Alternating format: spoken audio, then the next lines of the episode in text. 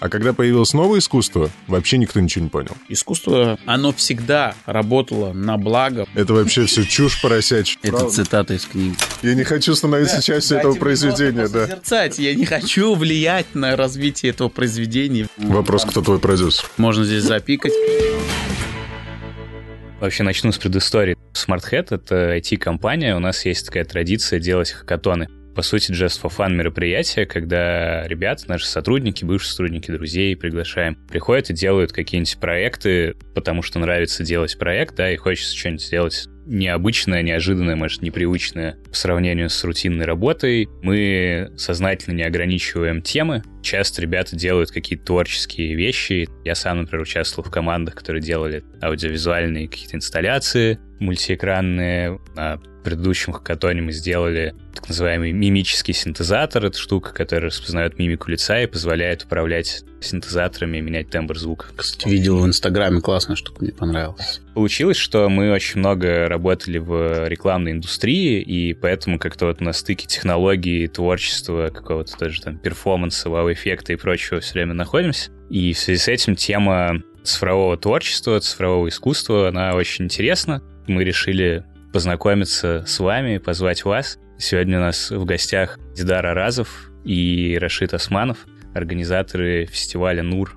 Привет, Дидар. Привет. Привет, Рашид. Привет, привет. Почему, кстати, «Нур»? В две тысячи восемнадцатом-две тысячи девятнадцатом году так получилось, что мы там начали просто погружаться в медиа-арт. Я сначала не знал, чем мы занимаемся даже. Я вроде понимал. Это очень сложный экзистенциальный вопрос был, да, в нашей компании. То есть интуитивно я не понимал, что это такое. То есть я как бы даже не был погружен в медиа-арт совсем. Но мы понимали, что мы там свет, проекцию используем как-то вот интуитивно. Потом я начал погружаться и увидел, что, оказывается, есть люди, которые такие же, как мы, и это называется все медиа-арт, по сути. То есть я понял, что люди используют там световые приборы и создают из этого инсталляции, перформансы какие-то. Я такой, вау, вот же чем мы занимаемся, оказывается. Потому что я съездил в Европу и первый раз попал на фестиваль «Сигнал» в Праге, один из таких крутейших топовых фестивалей. И я там вообще по-хорошему вскрылся, скажем так. Я такой...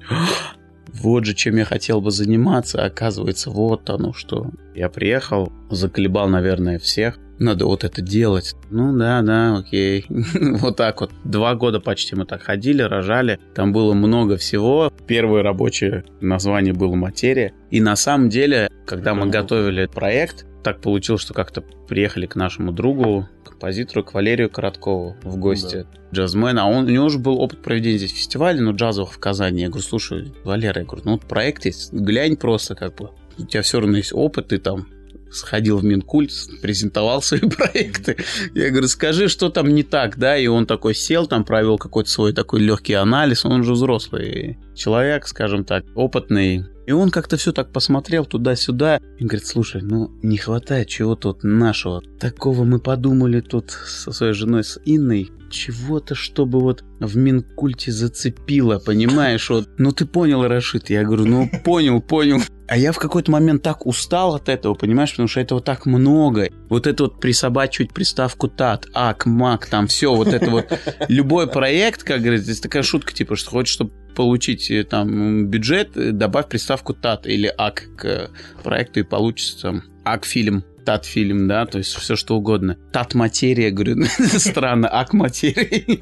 Говорит, не-не, что-то подумай куда-нибудь туда. Если не ошибаюсь, он, по-моему, даже сам что-то накинул на уровне... Ну, может, Нур какой-то, типа вот свет какой-то, да, вот он такой, как-то в проброс так, может, Нур, не Нур. Потом так получилось, что я сел в один момент, такой думаю, когда мы изначально отталкивались, я говорю, название должно быть коротким, минимум букв. Оно должно и на русском, и на английском, то есть, чтобы для иностранцев и международников. То есть, не так, что ты там придумал «тюбятей», да, и вот и он вот приходит «тю-тю-тю-тю-тю». Хотелось вот этого избежать. Кратко, лаконично, и так, и так, Нур. А у меня есть такой прикол, я очень люблю как бы любую штуку в аббревиатуру превращать. Расшифровать какое-нибудь словечко, ну, красиво. И потом я подумал, что, слушай, ну, Нур — это очень классное название, идеальное, наверное, для фестиваля, который бы охарактеризовал это все. То есть это какой-то свет, это какой-то луч с точки зрения значения. Но плюс Нур — это все-таки, я придумал аббревиатуру, это новая уникальная реальность. И мы как бы вот остались на трех буквах, поэтому Нур — лучик света, который пробивается в темные времена. что у нас сейчас в регионе с медиа и цифровым искусством, как в это встраивается в Нур, есть ли что-то кроме Нура вообще? Ну, давай вообще можем уйти в мировую историю аудиовизуального искусства. Первый вообще прибор, который был придуман, он был придуман неким монахом Кастелем, который придумал такую программу визуализации звука. Есть семь нот. Он придумал такой небольшой ручной синтезатор, условно, нажималась кнопочка, загоралась лампочка. Ми, к примеру, красная, да, там и так далее. Это была банальная история, потому что вообще пионерство, вот в чем-либо, да, там, родоначальство, сейчас с позиции времени кажется, что это весьма банальненько. Он приезжал, кстати, в Россию, в Русскую Академию, вот этот вот Кастель. Но русские академики его разнесли в пух и прах вообще, вынесли его в одну калитку, сказали, слышь ты, это вообще все чушь поросячья, давай уходи. И они были правы, они реально были правы. Это цитата из книги. Да, да, да. Ну, потому что это слишком банально. Нельзя перевести звук в цвет. Нет такого соответствия, потому что мы все по-разному видим цвета. Это уже давно доказано. Он пытался идти от Аристотеля, когда Аристотель вообще первый продумал, что есть музыка сфер. Ну, вот он взял семь планет, сказал, ага, вот до ре ми фа соль ля си, все отлично, вот примерно так. И он подумал, что и с цветами тоже так, что вот есть вот эта вот радуга, и как бы есть такие цвета. Оказалось, что в разных странах мира по-разному видят вообще цвета. Есть африканские страны, где у них там четыре цвета, условно. Остальное они вообще, в принципе, не признают, возможно, даже не видят. Потом появился Скрябин, великий композитор. Он как классический композитор, он первый перенес музыку в тональности. И если очень банально, сейчас меня музыковеды, понятное дело, там камнями раскидают, но у Моцарта, у Бетховена и так далее, у классических каких-то композиторов ты примерно можешь напеть мелодию. Ну, примерно плюс-минус. Скрябина музыка — это просто какой-то саунддис, что ли, просто на тональности. Это первая была революция. Он пытался достигнуть при помощи музыки визуальности. Вот что ты слушаешь музыку, закрываешь глаза, и ты прям видишь вот это. Образы какие-то. Образы какие-то. Кандинский пытался при помощи изобразительного искусства добиться, чтобы эта картина звучала. Вот это вот и есть синестезия. И Скрябин — это был тот композитор, который это все видел еще. У него еще физиологический феномен был. Он слышал, условно, цвета и видел звуки. Вот если так простыми. И это была первая такая история. После этого, понятное дело, и в Европе попытались это все развить. Первые, кто реализовали у нас в Советском Союзе, это были, понятное дело, СКБ Прометей. Они реализовали вот эту идею, мечту Скрябина. Наши, наши казанские, наши, наши, казанские СКБ Прометей. Да-да. Да. Булат Галеев, Булат Махмудович Галеев и Ирина Ванечкина, да, такой тандем. Это история, во-первых, любви. Мы про это вот сняли фильм. Многие непосредственно в индустрии, даже вот такие топовые студии, они прекрасно знают, что такое СКБ Прометей, потому что это основа вот в Европе. Отрежьте мою руку, дайте какой-нибудь прибор Прометей, мы его поставим у себя там в Лувре, я не знаю, где угодно. Вместо руки поставим. Вместо руки. Но, но, но Европа средневековье, понимаешь, там до сих пор пытаются как-то такими методами. Они сделали большой экран в КАИ в шестьдесят втором году, это вот когда Гагарин полетел в космос, прямо на следующий год, примерно в эти же даты, они шестого апреля сделали это. Вот он двенадцатого апреля полетел, они шестого апреля сделали концерт, год спустя. Это большой экран, где были тысячи лампочек, и они управляли интенсивностью лампочек. Они создали аппарат, расшифровали эту партитуру Скрябина. С ней есть очень большая проблема, потому что Скрябин просто, ну, мечтал об этом всем. Он написал нотами, обозначил цвета, и как бы особо расшифровочку не дал. Ну, типа, как бы, ребят, там сами дальше разберетесь. А я пойду, ну, он философ. А после этого люди стали разбираться и поняли, что не все так просто. Что тональности. И оказалось, что он сам до конца ничего не понимал. Есть философское содержание Прометея. И вот суть СКБ Прометея — это как бы люди, которые взяли и начали заниматься вот его расшифровкой, начали заниматься первым аудиовизуальным произведением. Доводить детали. Да-да-да. И они это реализовали. Это был первый концерт. Представь, студенты КАИ объединились со студентами консерватории. Понятное дело, друг друга влюбились. И делают общий концерт без денег, без ничего, но это все на уровне энтузиазма поддерживается. Спустя шестьдесят лет ничего не поменялось. Все так же делается сейчас. Мы с кем-то любимся и просто делаем на энтузиазме, понимаешь? Ровно, кстати, шестьдесят лет. Ровно шестьдесят лет, да. У нас недавно прошло это. Вот шестьдесят лет. Мы организовали показ фильма одновременно в одном здании КАИ и напротив консерватории. Вот как это зародилось, мы вот в одно время КАИ сидели и консерваторцы сидели. Кроме Прометея, вообще из чего состоит история? С появлением первых ЭВМ появлялись вот эти люди, которые так, Ну, компьютер-то ладно, а что с ним можно? И уже пошли, пошли, пошли, пошли развитие, то есть там разных технологий, магнитных лент и так далее, и так далее. В общем, когда была пандемия, то есть это такой был хореографический диджитал-перформанс, где финны были в Финляндии, а эти были здесь, но там было как бы две видеокамеры, за ними был экран, то есть получалась такая визуальная штука в двух разных пространствах, люди друг с другом как бы взаимодействуют, танцуют, да, то есть через видеосвязь. То есть у нас это было вот в двадцать первом году. Первый раз, по-моему, это произошло в семидесятые годы. Mm-hmm. Представляешь, на пятьдесят лет вот отмотать назад. Не то, что они там стремились к актуальности нашей, но я имею в виду, появилось там спутниковое телевидение первое. И хоп, пришел какой-нибудь интересный деятель, говорит, слушайте, а давайте сделаем первый мировой танец. То есть один будет там в Америке, другой в Японии, третий где-то. И вот они как бы дистанционно все работали, через спутниковое телевидение друг с другом передавали, картинку там накладывали, и происходили вот какие-то такие перформансы. Ребята Watch Me, Watch Me Visuals, такая новая школа медиа-арта казанская, которая когда-то начинала. То есть там Люся и Илья. Люся, она архитектор, то есть человек понимает в форме. Илья, он музыкант, и, соответственно, вот они на этом стыке начали где-то делать какие-то аудиовизуальные инсталляции, световые инсталляции. Они известны, наверное, в первую очередь были своими инсталляциями на каких-то рейвах, на тусовках, какое-то аудиовизуальное наполнение пространства. Вот. Они реализовывали вот эти кинетические буквы в Национальной библиотеке, которые из алфавита. Тут есть Watch Me, есть замечательная художница Надя Кимиляр, которую, я считаю, одной из, наверное, самых перспективных на данный момент в Казани. У нее все работы очень смысловые, наполненные, она работает очень интересно со средой. На прошлом фестивале Нур у нее был биоарт, то есть это сайенс-арт инсталляция такая, то есть там был цветок, в нем происходил процесс разложения, то есть микроскоп снимал процесс разложения, картинка уходила в ноутбук, и уже в ноутбуке через Touch Designer эта картинка трансформировалась в какой-то визуал. То есть фактически визуал, который мы видели, какой-то красивый, он создавался биосредой разложения, да. И там очень было интересно наблюдать, потому что из-за дня фестиваль шел три дня, там появлялись какие-то микробы, в один момент один микроб начал другого жрать. Это все как бы визуализируется.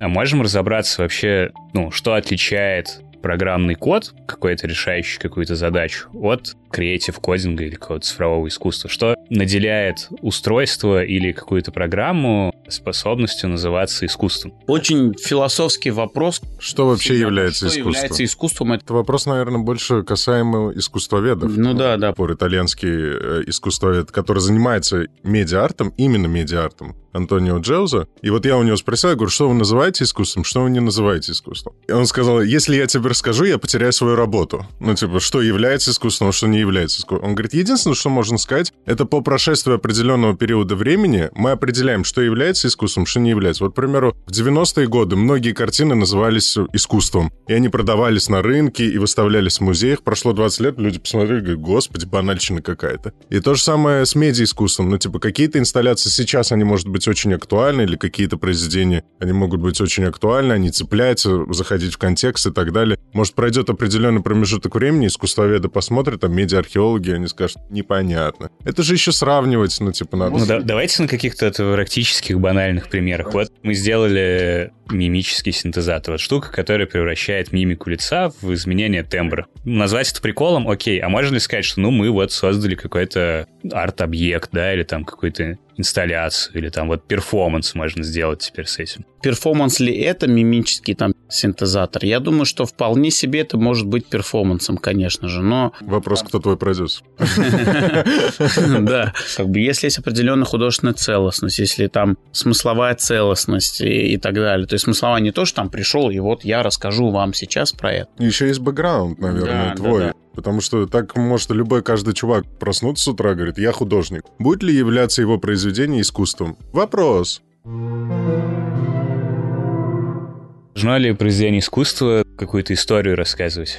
Ну, доносить какую-то мысль? Нет такой задачи, как мне кажется, у искусства, у арт-объекта обязательно доносить какую-то мысль. Вообще, очень много медиа-арта строится на твоем эмоциональном восприятии, как минимум. То есть у нас есть, как минимум, из способов познания, да, то есть мы можем увидеть, понять историю, вот как бы классический Логика, театр. Логикой, логической да, больше. Ну, ты увидел, пришел классический театр, там была рассказана история про это. Мальчик потерял семью, потом себя нашел, сделал сам, завел большую семью, и так получилось, что его ребенок тоже потерял всю семью, и как бы ты такой, вот драматургия выстроилась, да? А иногда приходишь к нам уже на перформанс, иногда люди говорят, я ничего не понял, вообще ничего не понял, про что это было, ничего не понятно. Ну и мы тогда отвечаем на этот вопрос. Первая ошибка в том, что ты что-то пытался понять. Давай попробуем просто почувствовать, не понять. То есть это может быть сенсорный опыт просто на уровне восприятия какого-то. То есть ты можешь что-то почувствовать, не обязательно понять, почувствовать. Иногда там люди, когда приходят смотреть современный арт, современный перформанс, они как бы думают тем же самым клише,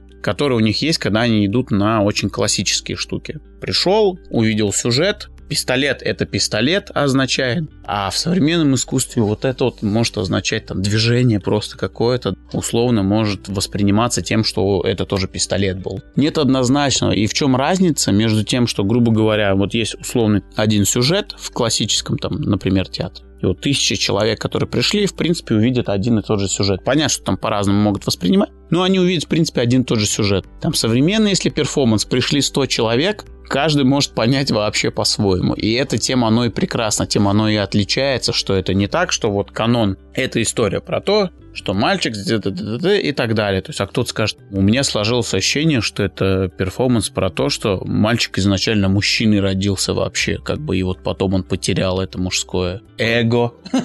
Продолжим мысль Рашидова. В середине девятнадцатого века зародился такой жанр, ну, романтизм, он был очень активный. Это тоже называли тогда новым искусством. Но в чем был его прикол? Все его понимали. Но старики, к примеру, не принимали. Они, например, старики вот такие вот сидят, ну, вот эти вот, да, знаешь, конъюнктурщики. Они поняли, но им это не понравилось. А когда появилось новое искусство, вообще никто ничего не понял. Ну, типа, пришли только для избранных. Появился вот этот вот момент, что, типа, лишь только определенное количество людей, которые вот более-менее в контексте, вот условно даже с перформансами, вот есть определенная такая когорта там зрителей, которые разбираются в этих во всех перформансах. Знаешь, вот это вот движение я так почувствовал и так далее. А бывает ли, что технология превращается в искусство не по, ну, как бы, замыслу создателя? Мы там, например, говорим про какой-то офигенный дизайн, не знаю, про iPhone. Говорим, блин, ну вот это же искусство, типа, создать настолько удобное, как бы, устройство, которое так вот будет встраиваться, интегрироваться в нашу жизнь и так далее. Или это просто спекуляция такая? Ну, слушай, это просто, типа, искусство дизайна, я бы назвал. Искусство дизайна. А, вот искусство дизайна, искусство продавать, вот то, что сейчас вот в тот самый популизм какой-то уходить. О, искусство варить кофе, да, там и так далее. Ну, это искусство в смысле просто высшая степень профессиональности. Да, да, высшая степень профессионализма. То есть, когда мы это слово используем с точки зрения высшей степени профессионализма. Является ли iPhone искусством? Я думаю, что нет. То есть, я думаю, что iPhone является просто техническим, там, технологическим изобретением. А картина, нарисованная в фотошопе, относится к цифровому искусству? Является ли это цифровым объектом? Да. Является ли это цифровым искусством? Вопрос содержания. Я не знаю контекста. Может быть, это искусство, может да, быть, не искусство. Да. В цифровом искусстве является ли интерактивность, вообще вовлечение зрителя во взаимодействие с этим объектом искусства чем-то критически важным, ключевым, тем, что, собственно, наделяет чем-то особенным? Это абсолютно не обязательно, это по желанию. Я, например, сам, я не хочу участвовать в этом. Я не хочу становиться частью этого произведения. Просто посозерцать, я не хочу влиять на развитие этого произведения. Как вы смотрите на развитие цифрового искусства, фестиваля своего и в целом этой индустрии в России в свете последних событий? С точки зрения развития фестиваля, ну там, окей, сменяется вектор иногда. Ничего страшного. То есть кто-то отменился, а кто-то появился. У нас в этом году точно так же планируется международный лайнап. Никто никуда там особо не делся. То есть, окей, эти отменились, а вот эти подтвердились, сказали, а, как бы, мы готовы прилететь, и все. В контексте сегодняшнего времени мы проблем не видим. У нас фестиваль с этим особо не сталкивается. Я говорю, есть, но это там два-три процента. Может ли какой-то эффект импортозамещения тоже возникнуть в индустрии искусства? Мне кажется, не то, что может, а мне кажется, он возникнет. У меня сейчас вообще, лично у меня, очень большая ставка на какой-то андеграунд-арт, как мне кажется, У нас, в принципе, знаешь, если взять историю нашей страны... Про Россию матушку решил. Да. Ну, у нас реально вот какие-то очень классные новые движения с точки зрения искусства и так далее. По-моему, они в большинстве своем... Ну, у нас еще такой психотип людей, знаешь. Мы любим на депрах вывозить. У-у-у, у нас вот вся такая литература. Она пропитана, то есть у нас вот художник должен быть голодный и бедный, и, и закрытый, и худой, и почти умирающий. И вот тогда он выдает шедевры мирового масштаба, как бы, почему-то. То есть такой психотип. А в Европе художник должен получать несколько миллионов, чтобы вновь вдохновиться и создавать какой-то арт. Все те же самые ребята, которые расписывали всю жизнь все Сикстинские и прочие капеллы, получали шикарные гонорары за это, да, им не мешало ничего, очень вкусно питаться. У них дедлайнов не было, ну тридцать лет и расписывал, ну типа вообще пофиг, ну типа спокойно. Дедлайнов не было. Мне кажется, он просто сам лонгировал проект, чтобы оставаться. Но тем не менее, андеграундная культура, понятно, если она такая типа диссидентская, то да, она может крепнуть в условиях ограничений и всего такого, но если мы говорим про тот андеграунд, который на текущий момент актуален, то он же требует определенной открытости, свободы слова. Тема искусства еще и прекрасно, что у нас есть те художественные средства выразительности, донесения информации, любой мысли, которая не попадет, ну, ни под какую критику, потому что можно донести таким образом, что ты, ну, не прикопаешься, если ты прям очень сильно даже захочешь. Ну, очень сильно захочешь ты к любой теме. Да, у нас можно любой. У нас любой, да, типа, ты что так крышку открываешь, непонятно. В целом, мне кажется, все как бы развивается, все сейчас очень активно, все равно же искусство помогает. Я думаю, что вот как и Дидар тоже правильно уже говорил, то, о чем мы говорим, это не так, что вот сейчас оно развивается, и сейчас оно должно выстрелить и встать в ранг искусства. То же самое андеграунд искусство или все что угодно, оно сейчас может быть, но там оно может свою пиковую актуальность получить через пять лет, через десять лет, когда это происходит процесс переосмысления как раз-таки. А, вот это вот было как... И у него появляется ценность, потому что это было создано в это время, в этих рамках, в этих ограничениях, при определенных условиях, и тогда это вау. То же самое, как и было с... Ну, да вся история искусства, почти там половина ребят им поаплодировали, когда они уже в земле лежали, понимаешь? Но, к сожалению, так может быть. Но, тем не менее, это никак не принижает э, с точки зрения там, ценности искусства его работы, понимаешь? Да, у меня кончились вопросы, действительно. Спасибо вам, ребят, большое, спасибо, что спасибо, пришли. Да. Интересно пообщались. Я желаю вам удачи с предстоящим фестивалем. Спасибо. Спасибо вам.